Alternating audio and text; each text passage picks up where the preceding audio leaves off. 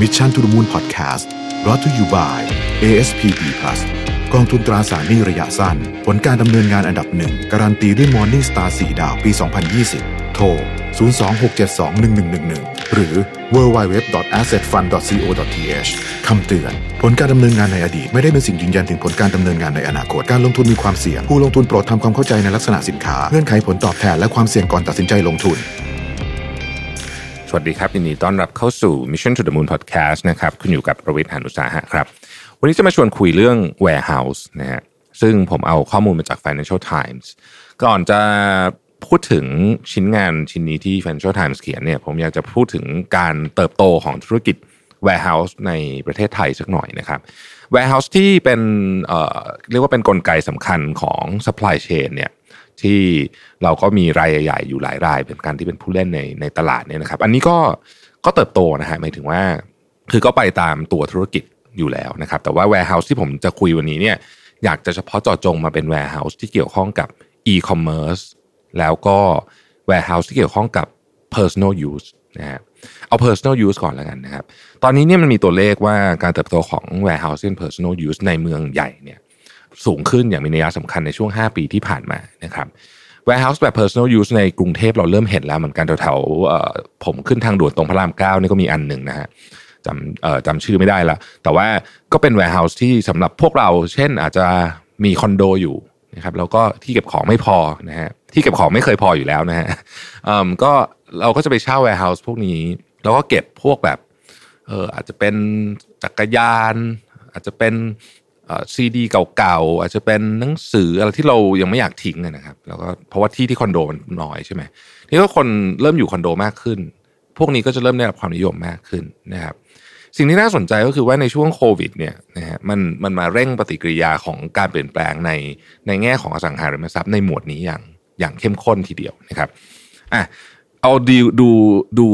เอ่อ warehouse e-commerce เอาตัวเลขก่อนเลยกันนะครับ บอกว่าตอนนี้เนี่ย ธุรกิจอีคอมเมิร์ซเติบโตอย่างมากนะครับถ้าพูดในสเกลเนี่ยคาดการณ์กันไว้ว่าอีกสักประมาณ 3 ปีต่อจากนี้ก็คือปี 2025เนี่ยนะฮะธุรกิจอีคอมเมิร์ซเนี่ยจะเป็นยอดขายประมาณ 20%ของยอดขายทั้งหมด รวมนี่คือเฉลี่ยรวมแบบทั้งหมดเลยนะที่เป็นการเรียกว่าเป็นธุรกิจขายของอะ retail อะนะครับขายของเนี่ยซึ่งเยอะมากๆ แน่นอนว่าสิ่งที่ต้องการสำหรับอีคอมเมิร์ซก็คือพื้นที่ warehouse โดยเฉพาะสิ่งที่เขาเรียกว่า last mile นะฮะคือการกระจาย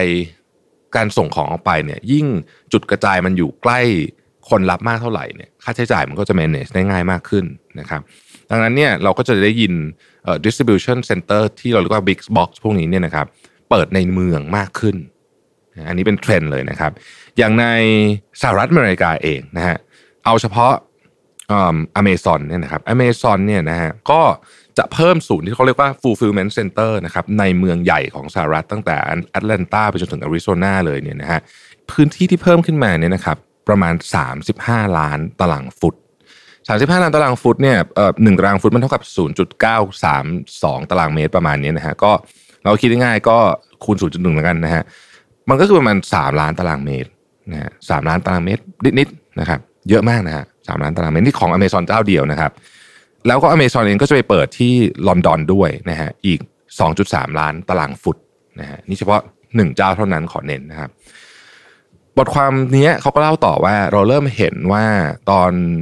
มีมีการเปลี่ยนแปลงพื้นที่ที่เคยเป็นอย่างอื่น อาจจะเป็นพื้นที่ให้เช่าประเภทอื่นเนี่ยนะครับ แล้วมาเป็น fulfillment center เนี่ยมากขึ้นนะฮะอันนี้เป็นข้อมูลจาก CBRE นะครับว่าการเปลี่ยนแปลงเนี่ยเขายกตัวอย่างว่า อีคอมเมิร์ซเนี่ยมันมันเปลี่ยนแปลงตามเปอร์เซ็นต์อีคอมเมิร์ซเนี่ยในปี 2010 ในอังกฤษเนี่ยนะครับ เทียบแล้วเป็นยอดขายประมาณ 6.7%ของยอดขาย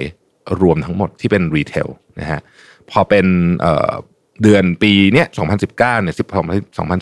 2019 ปีที่แล้วเนี่ยนะครับ ก่อนที่จะมีโควิดเป็น 19%นะฮะช่วงโควิดเนี่ย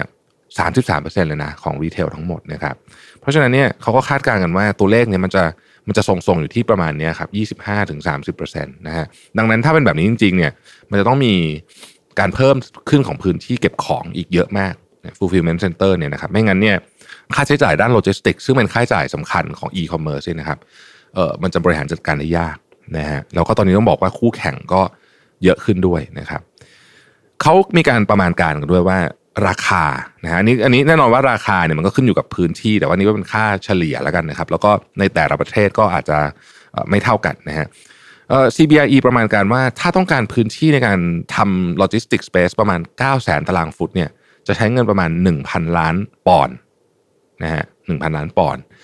ซึ่งซึ่งใกล้เคียงกันทั้งในสหรัฐอเมริกาแล้วก็ในในอังกฤษนะครับ ซึ่งเอ่อมันทำให้จริง ๆ แล้วเนี่ย การคิดเรื่องแผน fulfillment center เนี่ยจึงเป็นน่าจะเป็นจุดแข็งหรือว่าการทำเรียกว่าเป็นการหาจุดแข็งที่ชัดเจนมากที่สุดอันหนึ่งของ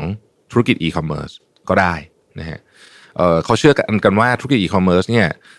จะเริ่มมีการ in-house logistic บางส่วนมากขึ้นด้วยนะครับที่สหรัฐอเมริกาน่าสนใจว่ามี mall จำนวนมากเลยนะฮะตอนนี้เนี่ยที่เป็น mall เล็ก ๆ ที่เรียกว่า strip mall ที่อยู่ตามชานเมืองเนี่ยนะครับ ถูกซื้อไปนะฮะแล้วก็ไป convert เป็นเนี่ย fulfillment center เช่น Amazon เนี่ยนะครับก็ไปซื้อ mall หลายที่ของ Simon Property นะฮะแล้วก็เปลี่ยน department store เนี่ยเป็น distribution hub แทนนะฮะแล้วก็น่าสนใจว่ามอลเอ่อที่เก็บของซึ่งซึ่งปกติแล้วเนี่ยเป็นถ้าพูดเป็นอสังหาริมทรัพย์ก็ไม่ได้เป็นอสังหาริมทรัพย์ที่มีมูลค่าสูงเนี่ยตอนนี้ถูกคอนเวิร์ตมาเป็นที่เก็บของเยอะมากนะครับแล้วก็เชื่อว่าค่าเช่า ของ warehouse เนี่ยจะเพิ่มขึ้นประมาณ 6%ทุกปีต่อจากนี้ เพราะว่าความต้องการมันค่อนข้างสูงนะฮะและในสหรัฐอเมริกาเองเนี่ย CBRE ก็คาดการว่าน่าจะมีการเอาพื้นที่ที่เป็นไม่ว่าจะเป็น department store เอ่ยเป็น strip mall เอ่ยหรือว่าพื้นที่อื่น ๆ ที่มีลักษณะที่ดีอะเช่นก็คืออยู่ในในใกล้ชุมชนหรืออะไรต่างๆเหล่านี้นะฮะหรือแม้แต่อาจจะเป็นเอ่อพวกร้าน discount discount store ขนาดใหญ่ที่ทำธุรกิจต่อไม่ไหวเนี่ยนะ ก็อาจจะถูกคอนเวิร์ตมาเป็นศูนย์ distribution center ได้นะครับ ร้านบางร้านที่ไม่ทำกำไรมากของ chain ใหญ่ๆ เช่น Walmart ก็อาจจะถูก convert โดย Walmart เองนี่แหละนะครับ เพราะเขาก็ต้องมี distribution center เช่นกัน Walmart เองก็เริ่มมาโฟกัสเรื่องของการขายออนไลน์มากขึ้น แข่งกับ Amazon อยู่แล้วนะครับ พูดถึงสำหรับคนทั่วๆไปบ้างนะฮะสำหรับคนที่อยู่ในเมืองนะครับ เราเรียกว่าเป็นพวกอ่าเป็น urban um, warehouse อะไรอย่างเงี้ยนะฮะ คนสำหรับ warehouse ที่อยู่ในเมืองเนี่ย ก็น่าสนใจ อันนี้น่าสนใจในแง่ที่ว่าบางคนมีที่ฮะมีที่ที่เอ่ออ่าบางคนมีโรงงานเก่านะครับ โรงงานเก่าที่อยู่ในเมืองเลยนะ แต่ว่าหลังๆมาเขาอาจจะทำโรงงานไม่คุ้มละ เพราะว่าไม่คุ้มด้วยหลายสาเหตุ เมืองเวลาเมืองขยายมากเนี่ยกฎต่างๆก็เข้มงวดมากขึ้นนะครับ เพื่อนบ้านอาจจะเป็นคอนโดอะไรอย่างเงี้ยเขาก็อาจจะร้องเรียนอะไรแบบนี้นะครับมันก็จะมีเรื่องพวกนี้ ทำให้บางทีเนี่ยคนที่มีโรงงานในเมือง ก็จะย้ายไปทำโรงงานข้างนอกก็จะมีที่เหลืออยู่ แล้วก็จะเห็นหลายบริษัทมีแบบนี้นะครับส่งต่อกันมาหลายรุ่นนะฮะบางคนถ้าเกิดพื้นที่ติดถนนใหญ่ก็จะขายทำคอนโดไป แต่ว่าบางที่มันไม่ได้ที่ดีขนาดนั้น ขายทำคอนโดไม่ได้ อีกอันนึงน่าสนใจก็คือเนี่ยแหละเป็นเป็น warehouse ที่ให้เช่าพื้นที่ขนาดเล็ก แล้วก็แต่ละคนก็มานะฮะเราเชื่อว่าในอนาคตเนี่ย ความต้องการพวกนี้จะเพิ่มมากขึ้น โดยเฉพาะในเขตที่คนอยู่หนาแน่น เช่น ลาดพร้าวห้วยขวางนะครับเขตเมืองไม่ต้องพูดถึงอยู่แล้วนะฮะแล้วก็เขตโซนอื่นๆที่ที่มีคนอยู่คอนโดเยอะๆนะฮะคนที่พื้นที่ค่อนข้างหนาแน่นเนี่ยก็คิดว่าน่าสนใจมากเหมือนกัน เพราะว่าพื้นที่ที่เป็นลักษณะแบบนี้เนี่ยที่ที่ให้คนทั่วๆไปไปเช่าเพื่อเก็บของได้เนี่ยนะครับในสหรัฐอเมริกาเนี่ยนะครับมีมีเยอะมาก เชื่อว่ายังในกรุงเทพเนี่ยยังสามารถมี ได้อีกเยอะเลย เพราะว่าเรายังมี service นี้ไม่ค่อยเยอะเท่าไหร่นะครับ ขอบคุณที่ติดตาม Mission to the Moon Podcast นะครับเราพบกันใหม่วันพรุ่งนี้ สวัสดีครับ